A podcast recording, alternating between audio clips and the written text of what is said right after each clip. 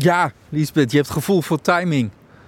Oh, ik ben zo gelukkig op dit moment. Want waarnaar ik op zoek was, de beekprik, ik heb ze gevonden.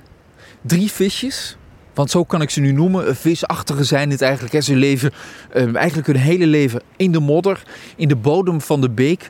Maar alleen tijdens de voortplanting, dan komen ze tevoorschijn. Tenminste, de geslachtsrijpe beekprikken, die komen dan boven die modder uit. En ik vertelde een uur geleden al, dan transformeren ze tot een soort van visjes. Dit is eigenlijk het enige moment in het jaar dat je kunt zien dat de beekprik in een beekje leeft. En anders moet je, ja, weet ik het wat, met, met, met, met visachtige dingen. Of met een schepnet op pad. Of je kunt met elektrische stootjes kun je ze nog naar boven halen. Maar nu komen ze gewoon uit zichzelf. En ik heb zicht op drie beekprikken.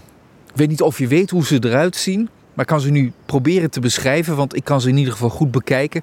Ik zou zeggen, het zijn uh, dikke, donkergrijze regenwormen. In ieder geval, deze zijn nog qua dikte relatief klein, vind ik. Ik heb ze wel eens groter gezien in de afgelopen jaren. Deze zijn wat klein. Maar het zijn eigenlijk, ja, dikke regenwormen. En ze zwemmen een beetje als een ringslang over het water. Alleen zwemmen zij dan gewoon in dat water. Niet over het water, maar echt in het water. En ze zijn nu dus bezig met die voortplanting. En wat je dan ziet gebeuren is dat, um, ik denk dat het het vrouwtje is, die zuigt zich vast met dat zuigmondje aan een steentje. En je ziet, ja, dat gebeurt ook nu, zo'n mannetje er eigenlijk meer omheen kronkelen. Dat gaat heel, heel panisch. Het ziet, ja, dat gaat heel snel, gaan ze heen en weer. En het lijkt er bijna op alsof dat mannetje, ja, alsof die gewoon de eitjes van het vrouwtje naar buiten duwt. Zo, zo strengelt hij zich om het lichaam van het vrouwtje heen. En dan neem ik aan dat uiteindelijk ook het mannetje daar de, uh, zijn zaad bij afzet.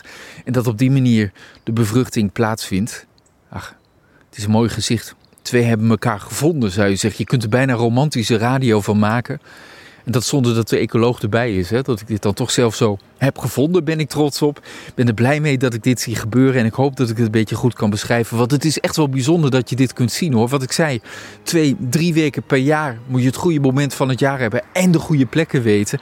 Alleen dan kom je dit tegen, dit bijzondere fenomeen. En het zijn hele kwetsbare, visachtige beestjes die beekprik.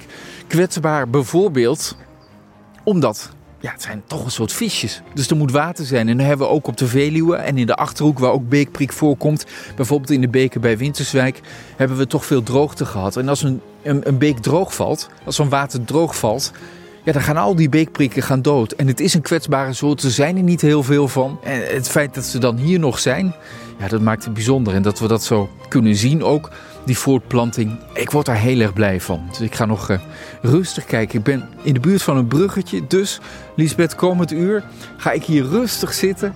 Ga ik rustig genieten van dit schouwspel. In de hoop dat ze nog even blijven. Maar ik denk dat dat wel zo is.